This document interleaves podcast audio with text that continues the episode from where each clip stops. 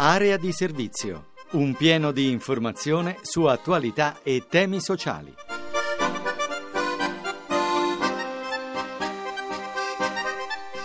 Una buona giornata a tutti da Giulia Chiodini e bentornati all'appuntamento con Area di Servizio, lo spazio dedicato al sociale, occupazione, disabilità e immigrazione. Apre il programma Francesco Ventimiglia che cura i temi dell'occupazione e del lavoro.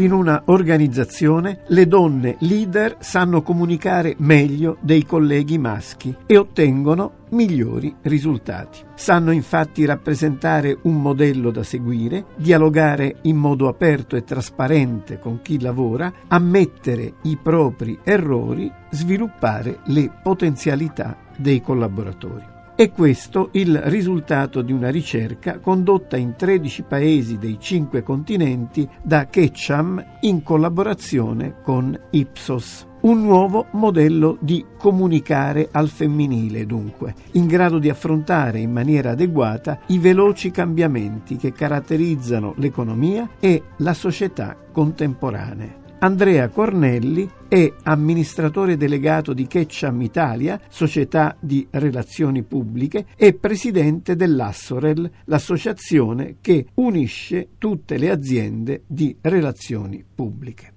Risultati, a mio, a nostro parere, eh, decisamente interessanti e motivanti. La bellezza del 70% degli italiani pensa che le donne siano decisamente più brave nel rispettare e valorizzare le specificità culturali, sia nel proprio paese che a livello internazionale. Queste sono percentuali eh, che non ammettono repliche, inducono una riflessione. Aggiungiamo anche un altro dato importantissimo che in questo caso eh, si evidenzia in particolare, anzi esclusivamente in Italia, perché l'Italia rappresenta l'unico paese eh, a livello globale che evidenzia una maggiore fiducia nella leadership femminile. Secondo il 54% dei nostri connazionali, le donne sono quelle che guideranno il paese verso le sfide dei prossimi cinque anni. Le, le caratteristiche più tipicamente femminili evidentemente eh, permettono di governare con maggiore efficacia i cambiamenti di scenario. Viviamo un'epoca estremamente fluida, un'epoca in cui il domani è sempre diverso dall'oggi e sono molto più veloci, più rapide ed efficaci nell'affrontare questi cambiamenti di scenario proprio perché puntano su una mm, quasi innata eh, tendenza alla trasparenza, al, al confronto aperto, alla collaborazione e la responsabilizzazione, mm, insomma è un concetto di delega forte nei confronti dei loro collaboratori molto più di quanto l'universo al maschile non ci abbia abituato nel corso degli ultimi anni.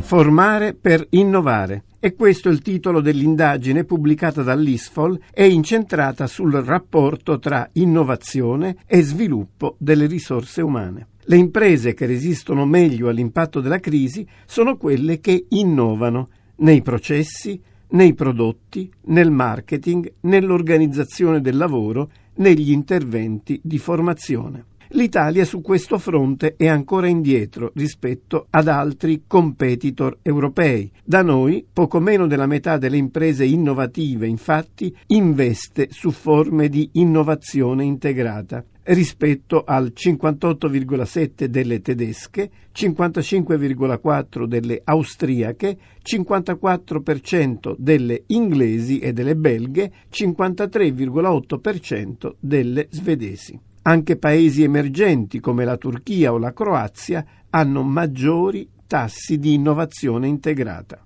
Altrettanto importante è la formazione. Le aziende che investono in questo campo realizzano innovazione del prodotto nel 38,8% dei casi, percentuale che scende al 19,7% per le aziende che non hanno svolto attività di formazione.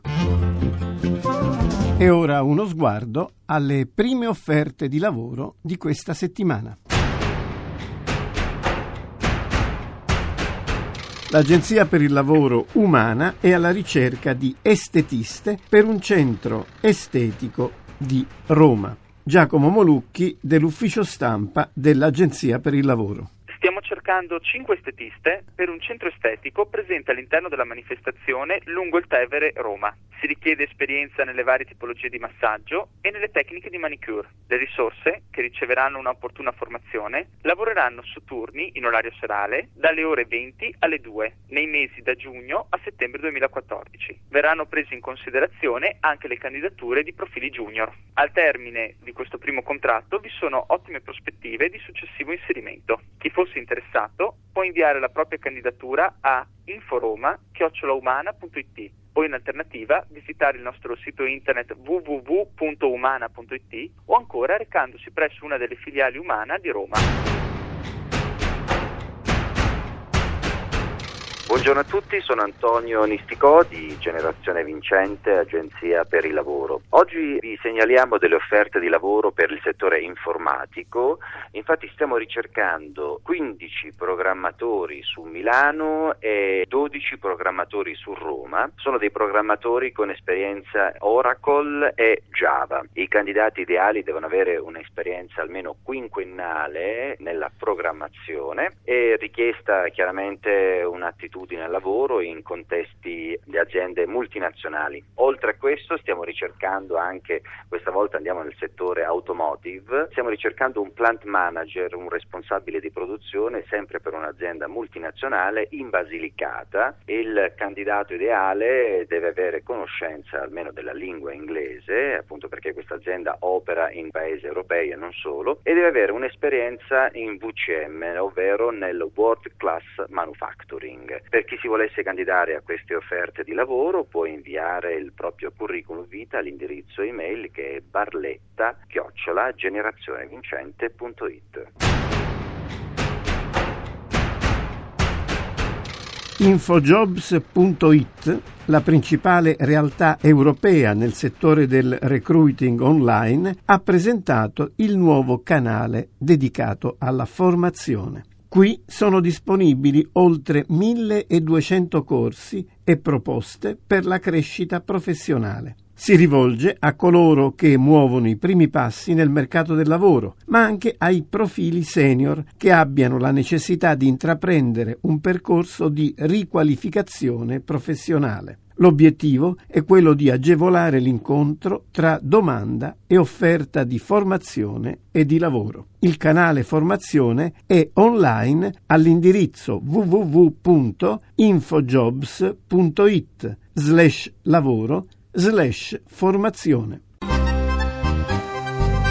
Abbiamo sentito la parte dedicata alle tematiche del lavoro con Francesco Ventimiglia ed ora vi anticipiamo alcuni degli argomenti, servizi, interviste e reportage che potrete sentire domani dalle 6.28 nell'ampio spazio informativo dedicato alle tematiche sociali. Ed ora parliamo di turismo accessibile, vale a dire l'insieme di servizi e strutture per le persone con esigenze speciali per passare una vacanza e il tempo libero senza ostacoli e difficoltà. Roberto Vitali è presidente di Village for All, il marchio di qualità dell'ospitalità accessibile, presente in Italia e in Croazia. Una società che fa da interlocutrice con le aziende del settore e che garantisce con le proprie informazioni alle persone disabili e non solo di poter scegliere alberghi, agriturismo, stabilimenti balneari e musei musei adeguati alle loro esigenze.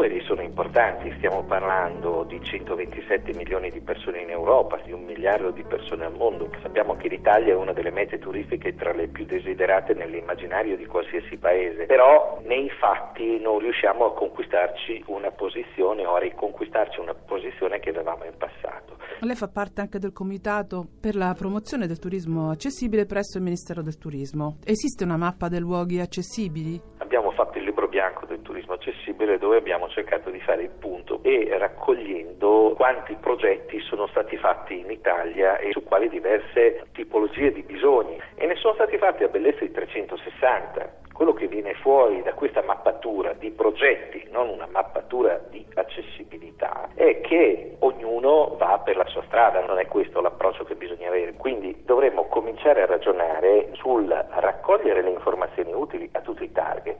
Verità bisogna cominciare a lavorare su qualcosa che noi in Italia sappiamo fare e far bene, sulla qualità. Arcoiris Ollus è un'associazione che in Sardegna aiuta gli immigrati ad affrontare la loro nuova vita in un paese straniero. Sentiremo la testimonianza delle donne che la frequentano. Loro studiano per passione e soprattutto per sentirsi libere. Emanuela Valenti. La scelta del nome dell'associazione, che vuol dire arcobaleno in spagnolo, ha un significato particolare per voi? Arlene Aide Aquino, presidente dell'organizzazione, una delle persone che ha fondato l'associazione.